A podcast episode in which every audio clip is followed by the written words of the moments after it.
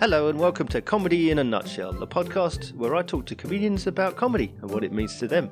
You know, oftentimes when I'm out and about, I get asked my opinion on things, and I always respond the same way. I'm sorry, I don't work here. For more about me and my podcast and the comedians that I've seen, visit my website, thecomedynerd.com. I love talking to the people in comedy about comedy. If you'd like to hear what they have to say as much as I do, then please like, subscribe, rate, review, and share the podcast. Thank you. My guest this episode is not only an extraordinary singing talent, but in 2019 she decided to join the ranks of musical comedians, and in 2020 won Audience Choice at the Musical Comedy Awards. In a few years since then, she's made an indelible mark on the comedy circuit and been marked out by the press as one to watch. It's musical comedian Amy Webber. Well, before we get to talk about Amy Webber comedian, let's talk about Amy Webber singer a little bit because in your in your Edinburgh show you talk about your CV obviously, which we'll get onto, but you've got an extraordinary CV as a singer. Why don't you run us through that a little bit first? So, yeah, when I was a kid, I did little bits of performing, you know, bits of musical theatre, dance, a little Sunday school. And um, I finally got myself a one to one singing teacher who said, You should, you should have lessons with me, but I teach opera. And I was like, oh, opera. You know, I'd never, I'd never listened to an opera. We'd never been to the opera as a family. But I mm. thought, okay, well, if this guarantees me a ticket to a career on, on a stage, I'll do it. And it just got out of hand and I ended up doing it at uni. And it wasn't until I auditioned to do my master's in opera that the head of vocals went, do you actually, she said, I'm just going to ask, do you actually like opera? And I went, no, no, I don't. And then she said, all right, well, you know, I recommend you don't do a master's then in opera and you just have a few years out. And I'm really grateful for that because I kind of just got blinded by, I want to be on stage, I want to be on stage. And I forgot really that I don't connect to opera at all. And then after that, I realized that I love pop and I love jazz and I love writing. Mm. With opera, I couldn't find my creative voice or my creative freedom. You know, you're just performing other people's songs that were written year, hundreds of years ago, oftentimes, and being told what to do by the director and the conductor. And now the transition from me doing pop and jazz, then doing comedy, then directing and producing my own one woman show feels like, ah, oh, now I've found what I like doing. Right. You know, but it took me a while to get there. so during all this study and performance and recital and what have you, where where was comedy within all of that? Nowhere. Nowhere. yeah, no, honestly, it was nowhere. I mean, occasionally I would do a slightly funny song in in one of my opera repertoire classes, but really opera when you get a funny opera song, you got to do funny in inverted commas because it's just not that funny. Mm. So I didn't do any comedy. I didn't think of myself as a comedian. I would always try and make my friends laugh. You know, if, if I went to a house party at uni, people would say, Oh, oh, my friend I don't know, my friend Rebecca said you were funny. And I'll be like, yes. you know, I was always aiming to make people laugh. Mm. But it wasn't until I was 29 that I did my, you know, that I even wrote a funny song and, and dared to perform it. Mm-hmm. So, uh, yeah, I just did, I did lots of classical gigs. I did lots of new music, you know, contemporary classical. Yeah. moved on to singing with a jazz band, moved on to writing, to creating a pop band and writing our own tunes. And we did some festivals, got played on Six Music. And then all of that now is parked up in a, mm. in a sense for me to do comedy. So what was it then? Uh, I think in 2019 that you decided, okay, so I've done the opera halls and I've toured doing Gilbert and Sullivan, and and then you go, now I want to tell jokes in an attic. What what changed? What made that the decision? I guess the first change was now I want to write my own music. I think that was the first change. Mm-hmm. And so I started performing under the name EIMIE. Again, there's a bit in my show that you've seen about that. Mm-hmm. So I started writing my own pop songs and performing them. And around the same time, when I got the knowledge and power to record, you know, to use technology and microphones and computers and pianos enough to record my own music and my own singing, mm-hmm around that time, I started writing funny songs as well and thought, okay, well, I'll do my pop gigs, writing my own music, and I'll do, I'll start experimenting with some comedy. And that was really just a couple of open mic nights in Manchester and then doing Beat the Frog at Frog and Bucket quite a lot of times. So I really enjoyed it there. And the student crowds seemed to I seemed to go down well with them, so I would keep going back. Hmm. And I guess in a way, then the comedy took over. I realized there was more hunger and more love for me doing comedy mm. than there was necessarily space in the music industry for me doing like straight singing. Mm. And so, you know, I've gone toward the one that seems to buy me more stage time and more fans, which is comedy. Yeah. Yeah. Well, you say about getting you stage time, but I mean, you obviously, from what I've seen, you look like you're having just the best time. Do you get more out of performing musical comedy than you do performing music in itself?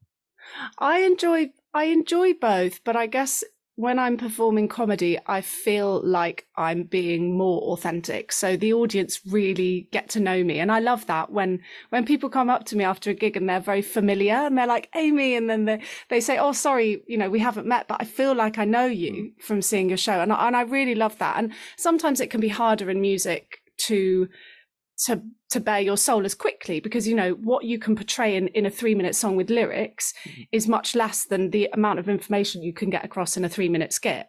So i yeah in that sense i think the audience know me better. I'm able to be really truthfully honest and um being funny is part of me. So in my pop songs it was very hard to be funny. It's it's hard to write a pop song that's funny mm. without it turning into a comedy song. So when you're doing, you know, eight very sincere heartbreak love songs in a set, mm. and then suddenly you you chuck in one about I don't know what a comedy issue, it doesn't fit. So that was the other thing. I, I wasn't finding much space to be funny at all in my original music, which is why I think comedy felt like a, a release. Yeah. yeah. Were there people or events that inspired you when you decided to take the leap into musical comedy? Was there people that you had in mind? Do you know what? Not so. My my upbringing didn't involve much comedy. I know this may be a question that you'll you'll ask me later, but I guess when we were kids, like we read the twits, and from my dad, me and my sister have inherited quite a crude sense of humor. So we love, you know, like fart jokes, bogey jokes, poo jokes. And as a family, we used to watch Green Wing. Did you watch Green Wing? Oh, I love Green Wing, yeah. Really quite like dry British, sometimes quite sexualized, but we used to watch that and I really enjoyed that. And we also watched a lot of extras. Mm. Um, so that's the kind of humor I grew up on. And my mum and dad, like, never, I never saw them watching like live comedy on the TV or in real life. Yeah. I never saw them watching uh, musical comedy. And it honestly wasn't till about two years ago that I even watched a Bill Bailey sketch. Um, so I'm not I don't know. Sometimes I worry that that's bad. It's the same. It was the same when I was studying opera. Okay, so some of my my peers would know loads of opera singers. Mm. They'd sing loads of operas, and they could listen to someone and say, "Oh, I know that's that soprano." Blah blah blah. Right. Whereas, and it's the same in comedy. Some people are complete comedy nerds, and they know, you know, they could name twenty famous musical comedians. Mm. I'm just, I'm not I, I just don't work like that, I think, as a creative. And I never really have. I just like to do my own thing and and hope it's good. Mm. I think I always get worried when I watch others that either I'm going to copy them accidentally or that I might sit there and be jealous. And I hmm. know mm. jealousy is a is a sort of horrible emotion, but it's it's one that we should all talk about more because as creatives, you can't help but feel it when other people are on a massive stage. And I watched Bill Bailey and he was great. And I thought, oh, what if, what if I never get to do this? What if I never get to perform in front of a big adoring crowd? I'll be so gutted. So it's not hmm. exactly jealousy, like in a nasty way, in a, but it's just like this sense of real longing that I think sometimes holds me back from, from watching others. I watch, I watch a lot of comedy, I suppose. Right. Um, but not on like YouTube or in my room. I'm I, when I'm at a gig, I watch it. Anyway, I'm going yeah. off on a tangent now, but uh, so I didn't really have any musical comedian inspiration. It mm. was just I just did what I thought was was fun for me. Yeah. Um, you talked there a little bit about watching other comedians and about uh, jealousy and other emotions, but as you watch comedy, do you watch it as an audience member or do you watch it as a comedian? Is, are you listening to the mechanics of what they're doing or just waiting for the punchline? Good question. I think uh, mostly I just watch it as an audience, but I think maybe in just the last like two or three months, hmm. I've started to take more notice of the structure of a joke and you know so i've got i've got the show you came to see no previous experience Yeah. and my aim for next year is to make that 45 into an hour and to really tighten the writing and the jokes but i'm already thinking about 2025 and i'm like shit i guess the natural progression is that i'd have a whole new hour and so i'm starting to think a lot more about how on earth I'm going to put together another show because you know the 45 that I've got already is a culmination of stuff I thought about and wrote during lockdown. You know, Mm. I almost had 2 years to put that together of doing fuck all else. Yeah. So it's like now I'm uh yeah, I'm I'm starting to feel a bit apprehensive about how I'm going to write new material. I still feel very new to this. I still don't have like a group around me of comedians. Like I'm still quite new to the scene. Again, this is in inverted commas, but like for example, I've got my birthday in a couple of weeks and I've made a little list of friends to invite. I haven't got a comedian friend on there. I do have comedian friends, but we're not close enough Hmm. to invite them. You know, there's not any comedians I well, there's maybe like a couple, but that I would go and like meet for a drink, just me and them outside of a gig. Yeah. So I, I just feel still very much on the outskirts of the scene, and therefore I feel like I have a lack of people to um, collaborate with and write with Hmm. and bounce ideas off. So right now I'm going to gigs and I'm like, shit, I need to start working on my show for 2025. I better listen in a comedy way. Yeah. You mentioned the lockdown there. So obviously you you started comedy. Is it 2019? You started doing comedy? Sounds yeah, right. I think I did like four gigs that year. Yeah. So I started, but it was a very loose start. Yeah. And of course it was the best possible time to to go out on a new venture. So when lockdown hit, what did that do to your career overall? What did that do to your earliest forays in comedy? Yeah. So I guess what it did is my career overall just com- came to a complete stop. Mm. And um, it was when Rishi Sunak suggested that people in the arts should consider retraining Mm. that I first wrote my CV song. So it was kind of as a um, play on that to say, well, I'll put my CV into a song then and see what other jobs I could get with my, you know, completely pointless qualifications, unless they're in the arts.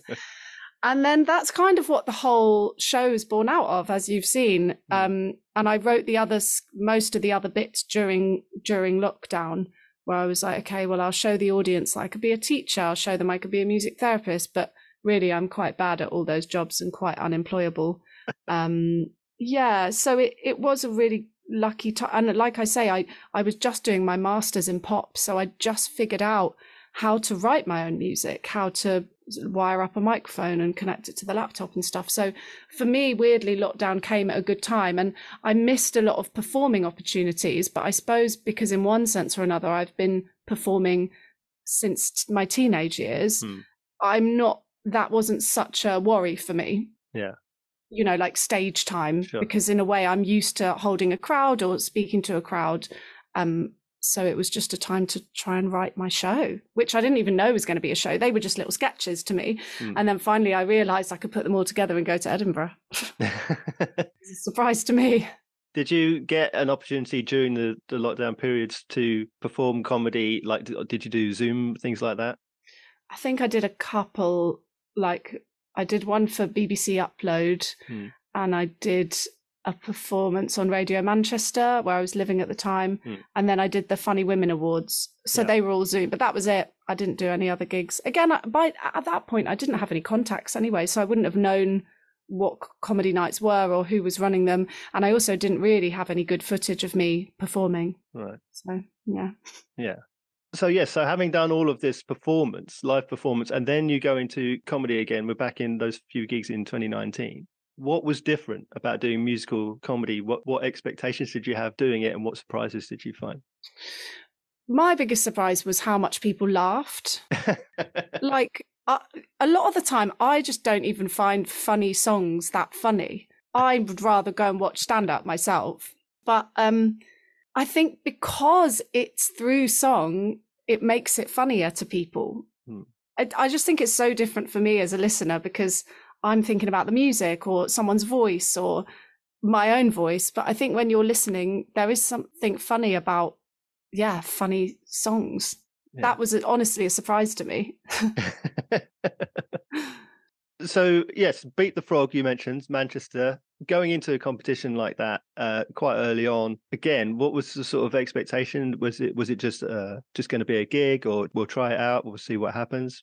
Yeah, so I think that Beat the Frog, which I did in May 2019, yeah. was my third ever gig, and then and then I won, hmm. and then you get invited back for a spot if you win, which I did in like March which yeah. was I think my fifth gig, and then it was lockdown. Yeah. So all my gigs were like you know months apart, and they were also, by the way, they were my old songs, which I used to do with a ukulele.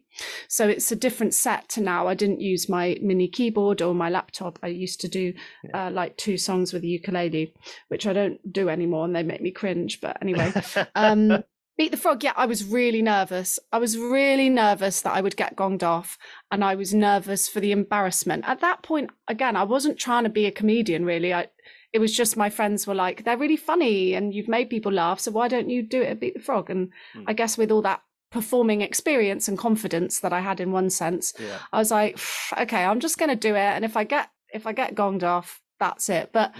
my aim was just to try and do the five minutes, and I got through and I won, and that was it was a really good feeling, and it made me realize not necessarily that I'm funny, but it made me realize that if I get the songs and the tone right, I can entertain a room of 200 people and get them on my side. And I think that was the empowering bit. Yeah. Yeah. Because I still don't know if I'm funny, really, but I think I am accepting that I'm entertaining. Interesting way of looking at it. I talk to comedians all the time about their material being self deprecating, but they're very rarely self deprecating in our conversation. well, maybe I am a bit funny. I'm very confident that I'm funny in like my personal life, you know, with my friends or if I meet someone and they go, Oh, you're funny, I'll be like, Cool, thanks. Yes, I am.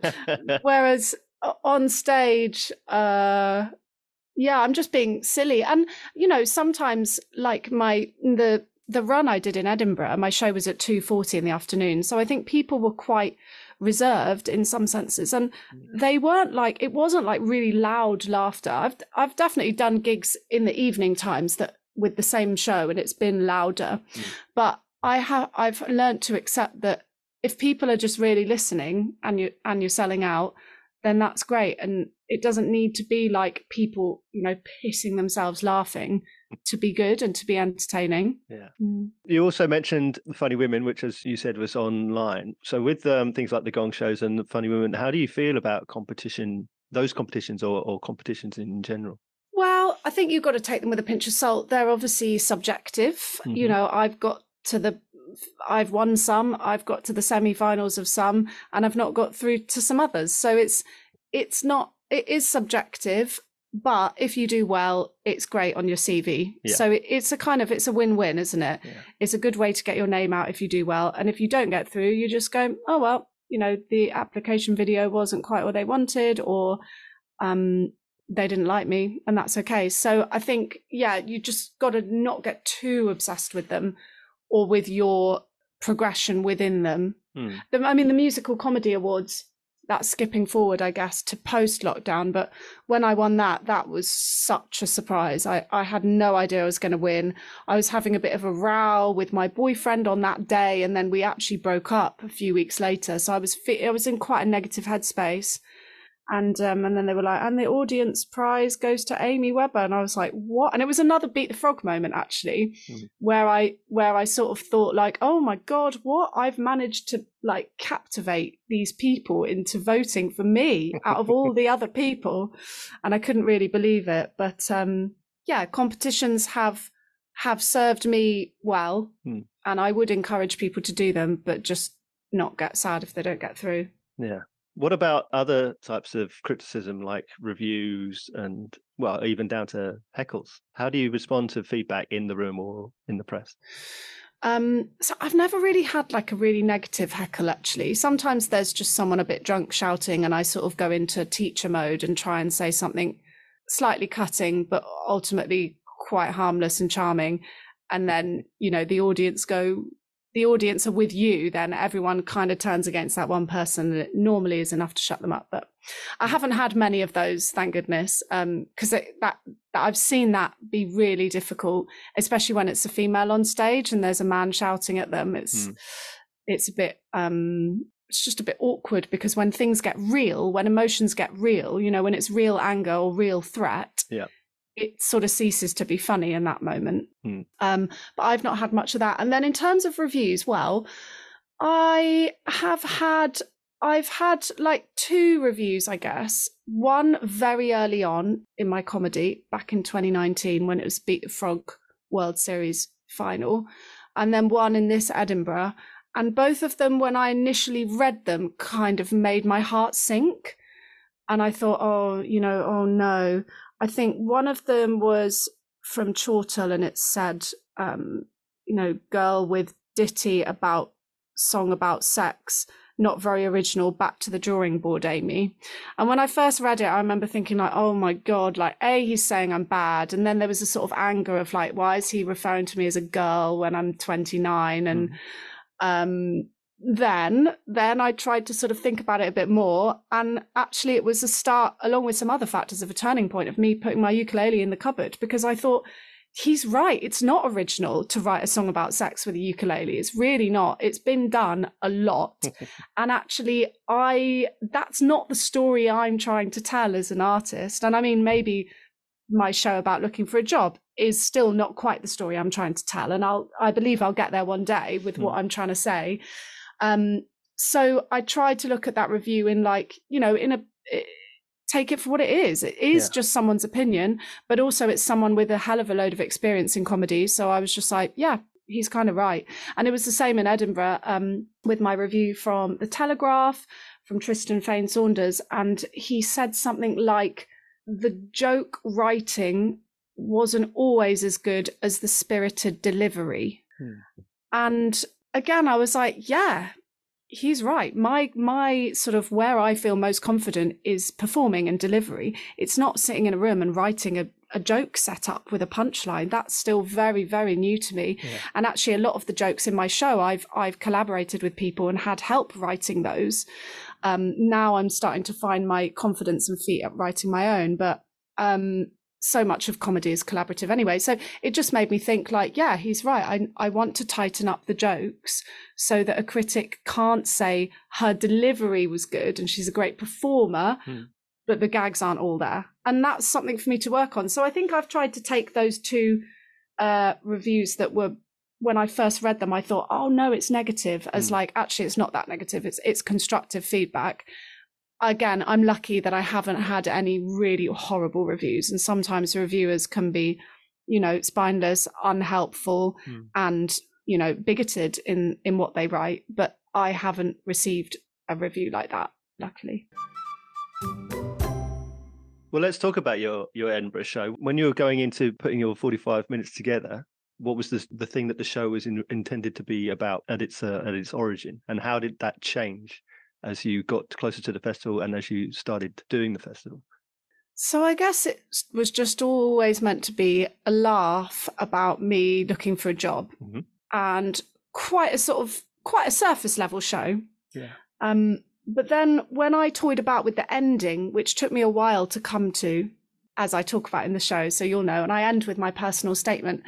And it is it's quite it's quite personal the personal statement you know there's hmm. it's littered with jokes but there are some there's some sad bits at the end when i talk about my career not being where i wanted to be and i still stand by the fact when i was a teenager i really thought i was sort of destined for greatness on big stages and and i do think if the 13 year old me as i say could see where i am now that she would be gutted. She'd be like, What?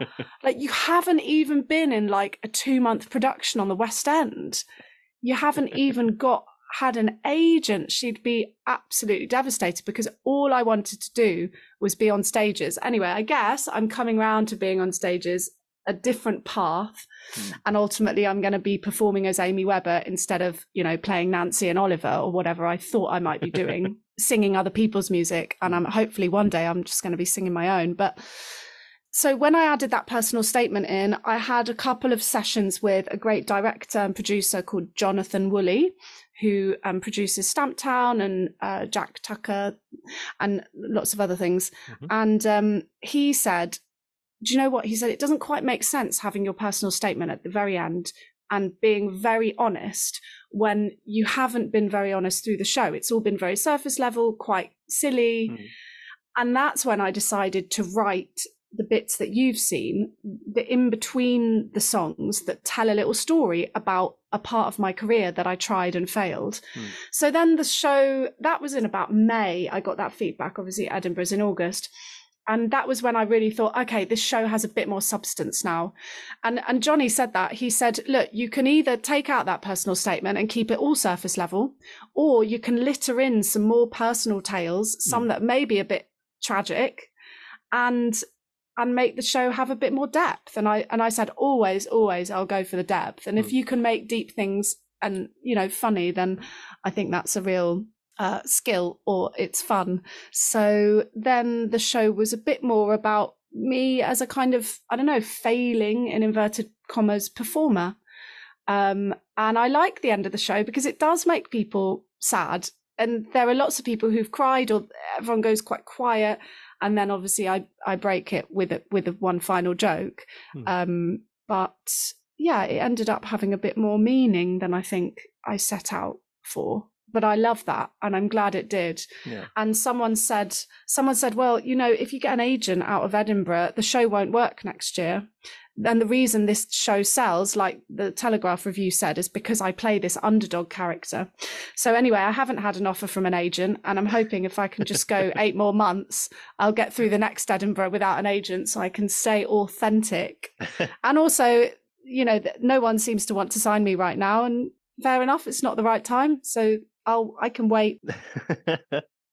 For all of your preparation and your writing and your support and previews, did the show or how much did the show uh, mutate from the first night of performance to the end of the festival?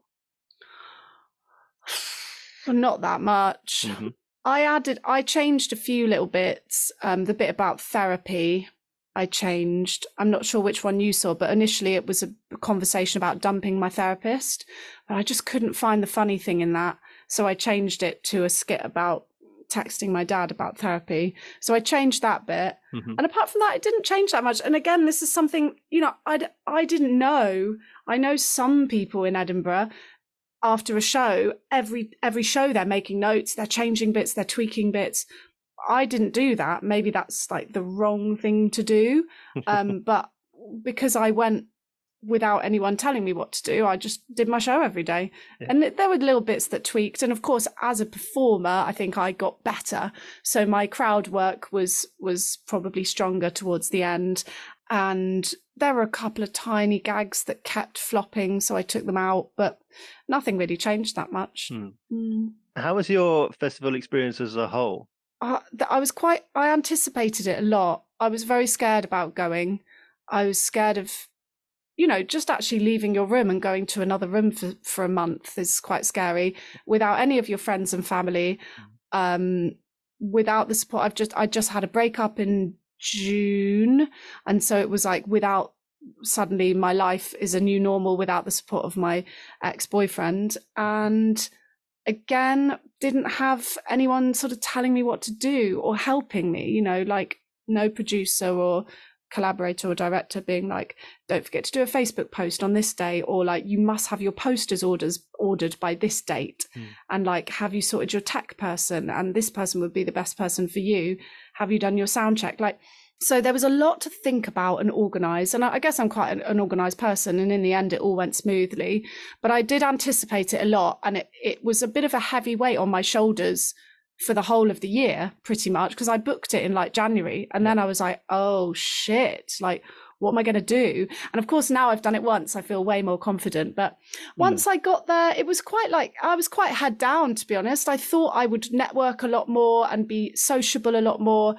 But in the end, I either couldn't find the right people, you know, people go between like five or six bars and I yeah. never wanted to just like walk in on my own. So if one of my few friends that I could text wasn't out, I would just go home. And also late nights don't and drinking don't go well with vocal health. Mm. And although Edinburgh, of course, is important for networking, I prioritized I want to be the best performer I can be. And so there were nights when people were out and it, you know, it got to 12 or something. And I was like, I need to go. Hmm. And I know if I'd stayed out, maybe I would have been brushing shoulders with a great producer who might want to have produced my show next year and helped me. But I just thought I can't let my audience down. And by this point, you know, by six days in, yeah. I started having the sellouts. So then it really felt like people are investing in me and investing their time in me. I think maybe my maybe I would have gone out more and been a bit more reckless with my body and voice had I been getting five people a day. But because I was getting the sellouts and getting yeah. 50 people a day, I was like, oh, you know, word is spreading. Someone must be thinking that this is good. So I better give them their seven quid's worth and be healthy um, and it, in general as well, my body is, I'm quite a sensitive person physically. You know, I can have three drinks and go to bed at midnight and just feel really rough the next day. So, uh, yeah, I didn't network as much as I th- hoped I would or make as many friends as I hoped I would. But it was my first year, so I guess I was just a year seven. Um, well, the show I got to see at the at the uh, Mash House, yeah, was interesting in itself because that was one of your two uh, tech fail nights. yes. Which I mean, obviously not ideal for you, but I love situations like that because it means that I'm getting something that a lot of other people aren't going to get. Um, I get a unique yeah. experience how do you react in situations like that where you're about to perform and something isn't happening the way you expect and now you've got to do your whole show either without power or whatever else the situation might be. Mm, i was pretty flustered. I was quite i felt pretty negative. I felt frustrated that i didn't have the tech knowledge to fix it. Mm. um, and in the end it was in the end it was actually a broken cable.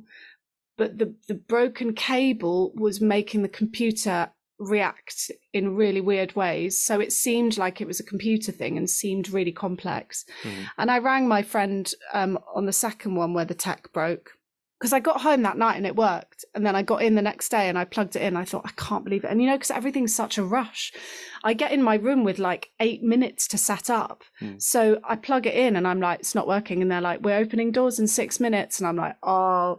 and I rang my friend who's uh, like a computer specialist with the program I'm using. Mm-hmm. And even they were like, I don't know. You know, I was like reading what was on the screen and they were like, I, I just don't know why it would be saying that. Mm. um, have you tried a new cable? And I said, well, no, but the cable worked yesterday night. And anyway, it was the cable in the end. But uh, yeah, it, it was hard. That was a, a hard bit. I thought I could cancel it. That wasn't an option for me, knowing that 50 people were downstairs. Mm. I thought I could cry. And then I tried to do a few deep breaths. And you know, throughout my life, there have been times where I've had quite high anxiety about various things. And I have got, especially in my late 20s and now, I've got really good at being able to calm and control those things because they're often irrational. Well, nearly always irrational. And so I just did a few deep breaths and I thought to myself, and I think this when I get overwhelmed by any kind of performance, I thought, it's only art. It's only art.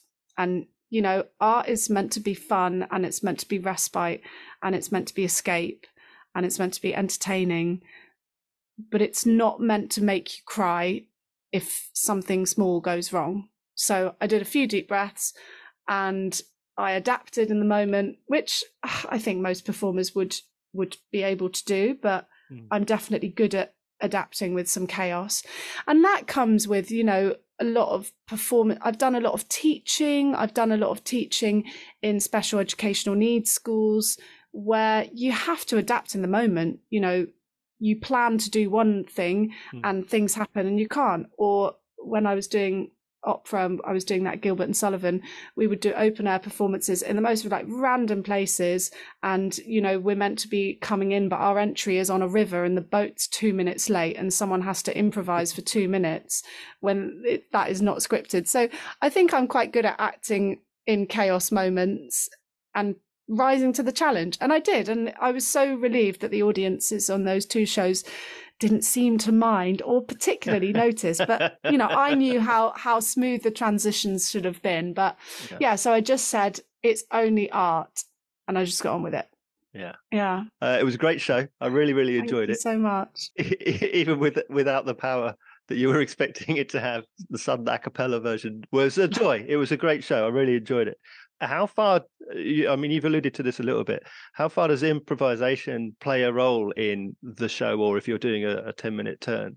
Because as a musical comic, when you've got an inherent structure by performing a song, how much freedom do you allow within the song that you write or how much freedom around that do you have for, for audience interaction or, or improvising when something doesn't go the way you want it to i really like improvising actually and i think i would like to find a way where there's more of it in my show because mm. at the moment it's there's uh i yeah there's like four different moments when i speak to the audience and within that often i speak to two people apart from the last time. So i speak to like seven people in an average 45 minutes mm. and i really enjoy that. And then song wise i always improvise the funeral song right at the beginning mm. in my cv and apart from that that's it. So i would like to make more space for that. Yeah. Because i enjoy it what about your persona if you like the person that you are on stage and you mentioned about honesty in your show how much of that person is you and how much is it the character of you? I think when I'm, I think, I think I would go as far to say it is actually just all me. Hmm. Obviously, when I'm impersonating the music lecturer or impersonating the therapist, then I'm them. Hmm. So I'm not me. But the CV song is is me, is quite literally my CV. Um, apart from the D of E Duke of Edinburgh Award, that's a lie. I never did those. it just rhymed, and it seems like a classic thing that a lot of teenagers have on their CV. Um, and yeah, definitely all the little speaky bits in between, the personal statement, the audience interaction. I am just being me. Hmm. Yeah, which is a nice feeling because when I started, I didn't know how much I would be able to be me. Right. So it's been quite liberating to find subject matters that I can talk about that allow me to just tell a story, I guess, of my life, yeah. but try and make it funny. try.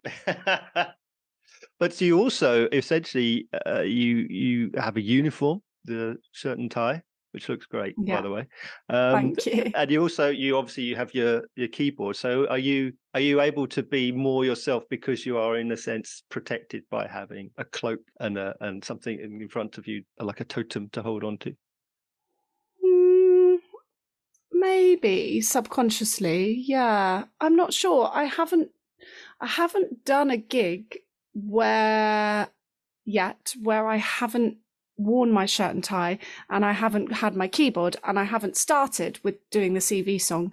Mm. Um, I met someone the other day and voiced this and they said, Oh, I run a night in Ipswich. We'll come and get you on. No one will know you.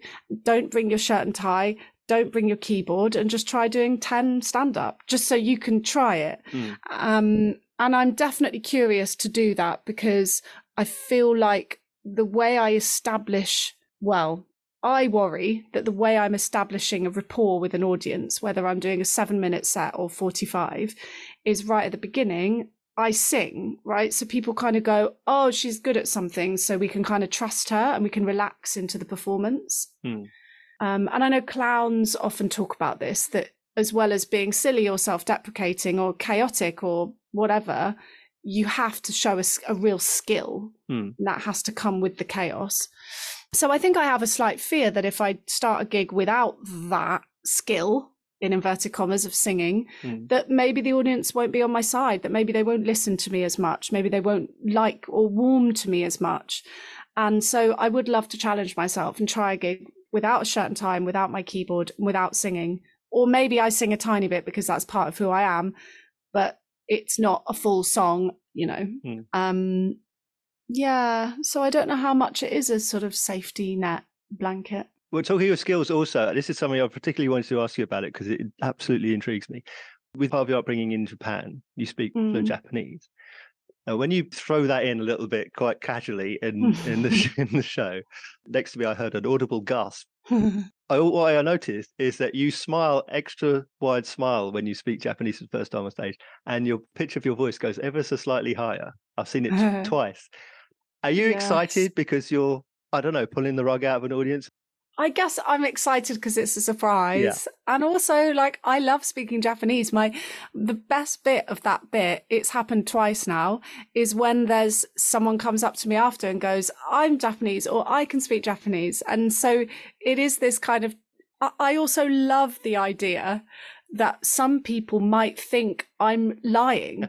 like that some people might be like, oh my God, like she's like faking Japanese like is that racist do you know what i mean and i love i love them wondering that and me going like no i know exactly what i'm saying and and i think possibly the, the change of pitch is is maybe like mm, これから日本語喋ったら、ちょっと、I think when I speak Japanese, I maybe just do go a little higher. that mm. might just be like a language thing. Mm. Uh, yeah, I think it is because uh, in my English tone, I mean, I speak about this with my with my singing teacher, um, you know, because I still have lessons, mm. Um, and and of course do singing work. Um, my my speaking tone can be quite low, like la la, like round here, quite raspy sometimes. Ah, that kind of grit in my voice. Whereas Nihongo shabettara zettai more. So I'm not, I, have never noticed that before, but I'm not speaking the Japanese. Like I'm not going, Nihongo shabettara zettai tsuyoi kana, like where yeah. I speak English. I'm going into this da da da da, slightly higher placement. Yeah. Anyway, that's something for all the uh, vocal specialists listening that might find interesting. Uh, but yeah, I just love that bit, and I'm I, I want to get some more Japanese bits into into the show actually, or into my set because it is different and mm. people are intrigued by Japan as a as a culture. And I've had that you know amazing privilege to have that insight mm. and while I was there loads of funny stuff happened because I was a weird kid and I was in a different country yeah. and I was the only in, you know white kid in the school like I did loads of weird shit that I kind of got away with but kind of got bullied for um, and I think it's funny so I'm going to try and get more in, into my show yeah yeah. What about vice versa? What about playing in Japan? Ooh, well, I haven't been for a few years now. So the last time I went was April 2019. Hmm. Um, so I hadn't done, I don't think I'd quite done my first gig then. Uh, but I might try and go in autumn as a like a post Edinburgh treat. I might try and go in autumn next year uh, you know, assuming I go again and assuming the the world is still here as we know it. Um, so yeah, I'm gonna I'm gonna get on some Facebook forums and see what events there are in Japan. But I tell you this for free, I am not taking my keyboard all the way to Japan. so I'm gonna have to have figured out a set that doesn't involve that because if I go to Japan, I'm not going to do work. And if I take that keyboard, I'll end up doing work, you know, because I do my comedy with that keyboard, but also a lot of my songwriting work, I have to use that keyboard. So mm. when I go away, I really don't want to take it with me because otherwise it reminds me of doing stuff. Um, but yeah, I'd love to get some gigs. Have you got any contacts for anyone in Tokyo or Kobe or Osaka? Let me know. What then so far have been the best and worst experiences you've had in comedy? I think the best bit is always when I finish a gig. No, the best bit is during a gig when people are just laughing their heads off. Mm. There's been a couple of gigs I've done that I can really remember. They're both actually outside of London. One was in Kent mm-hmm. last year, um, and one was in Essex this year. And um, I got there, and there was a lot of um, middle aged people, maybe 40, 50. Um, everyone had like quite a thick Kent or Essex accent.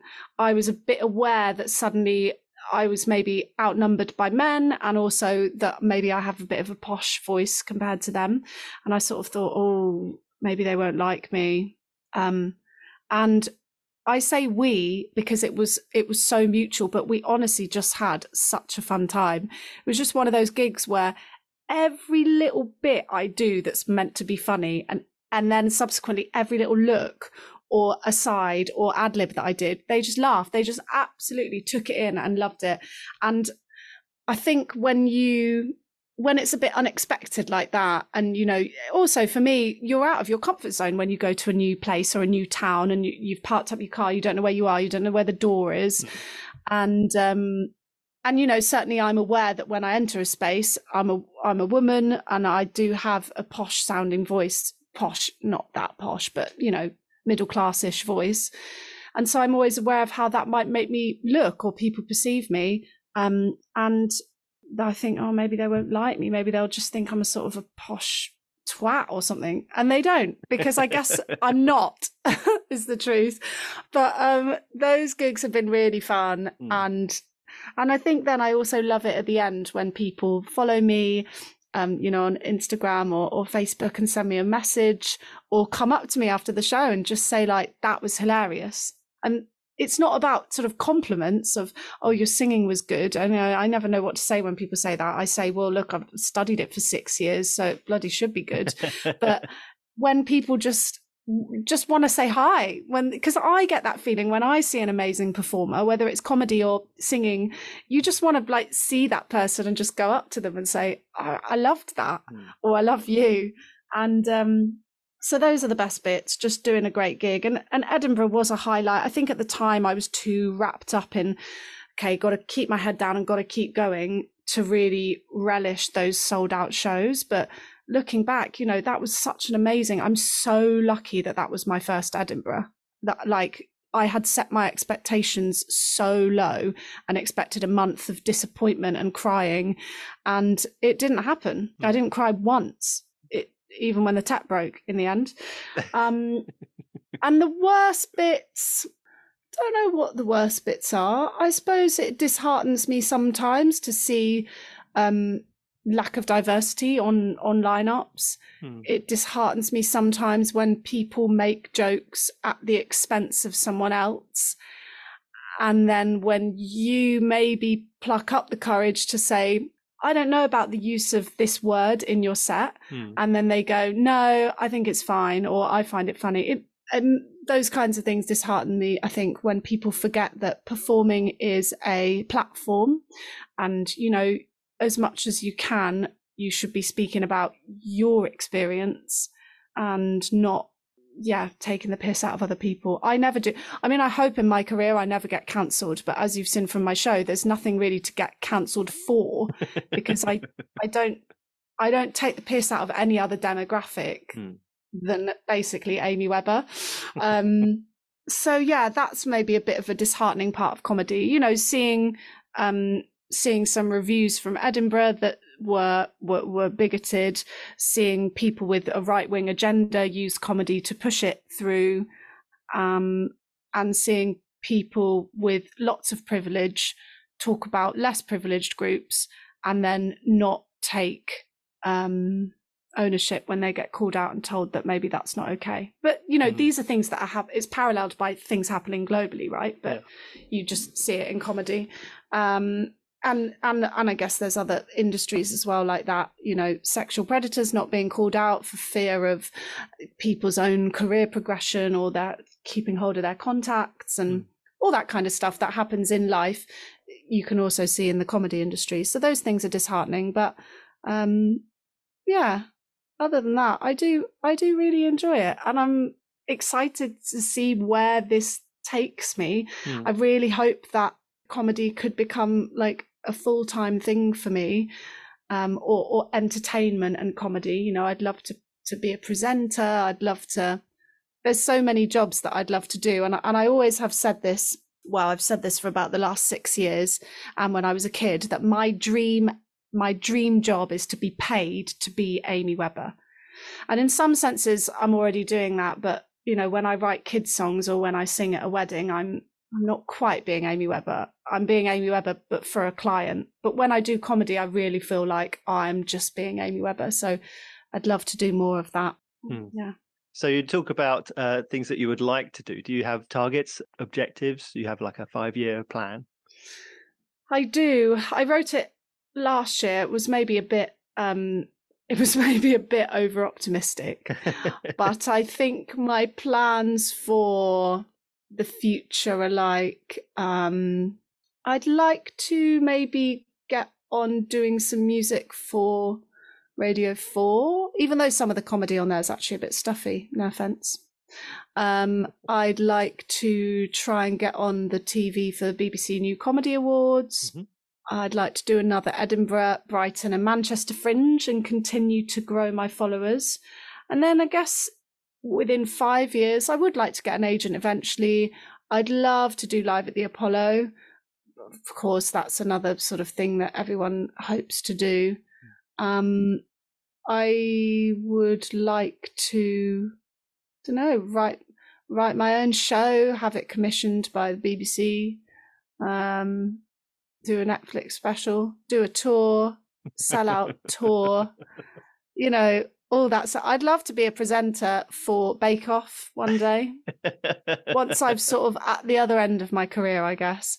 I'd like to do some collaborations with some cool people. I, you know, I want to write some jingles or come and do a little cameo role for people as an opera singer or something. Oh, there's loads of stuff I want to do. I'm not sure how confident I am that I'll get any of those, but I I feel hopeful. Yeah. Yeah. You brought out some fantastic philosophies while we've been talking. Do you have any sort of watchwords that you stand by if you're when you're performing? I must do this. I mustn't do that. Have you learned any key lessons since you started doing comedy? Yes. So the key lessons I've learned is if you're doing a gig in a weird space, always acknowledge the space.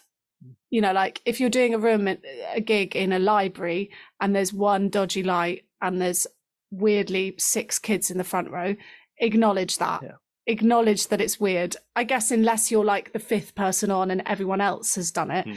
but find some way in your set to acknowledge that there's something unusual. And then the other thing I learned was don't ignore anything. So if you're halfway through and four people walk in late, acknowledge it. Mm. If a chair falls over behind you, acknowledge it because if you don't, it and I've seen people not acknowledge things happening in the space, and it, it does just look like you're on autopilot. Mm. You lose that sense of in the moment spontaneity, which people love. That's what gets the biggest laughs for, for me and, and for other shows I've seen. You know, you can be doing great material, and then suddenly a bottle clanks at the right moment. You make a b- gag about your alcoholic mum being there, and it gets the biggest laugh of the night. People love those, you know, audiences love those one of a kind moments, mm. like you said about yeah. you coming to my show when the tech was broken. um, so I think that's what I've learned. Um, obviously, don't copy anyone's jokes. I mean, that's a sort of classic that everyone knows. Mm. Um, be nice. Um, that's it. How can we find out about you and where we can come and see you perform? So the best way is to follow me on Instagram or Facebook, which is Amy Webber Comedian, or you can go to my website, amywebber.co.uk, and uh, you can find out all sorts of stuff on there because I have a bit about singing, a bit about songwriting, and a bit about comedy. And then on Twitter, I'm Amy Webber Sop, S O P, that's for soprano, back from the days when I was a soprano. Mm-hmm. And um, upcoming shows I'm doing my first ever full length show in Bristol in January. That's Friday, the 26th mm-hmm. of January.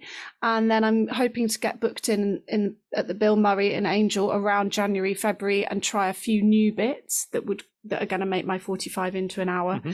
Other than that, I don't know, Brighton Fringe in May, Manchester Fringe in July, Edinburgh Fringe in August. So just get it in your diaries now. time, time and venue to be confirmed. Yeah. um, and so finally, Amy, how would you sum up comedy in a nutshell? I would say it's a thrilling moment of exposure and vulnerability met with warmth. That's on a good gig, by the way. Amy, thank you so much. It's been an absolute pleasure. Thank you. That's so fun. I really loved chatting and I really loved your questions. So thank you.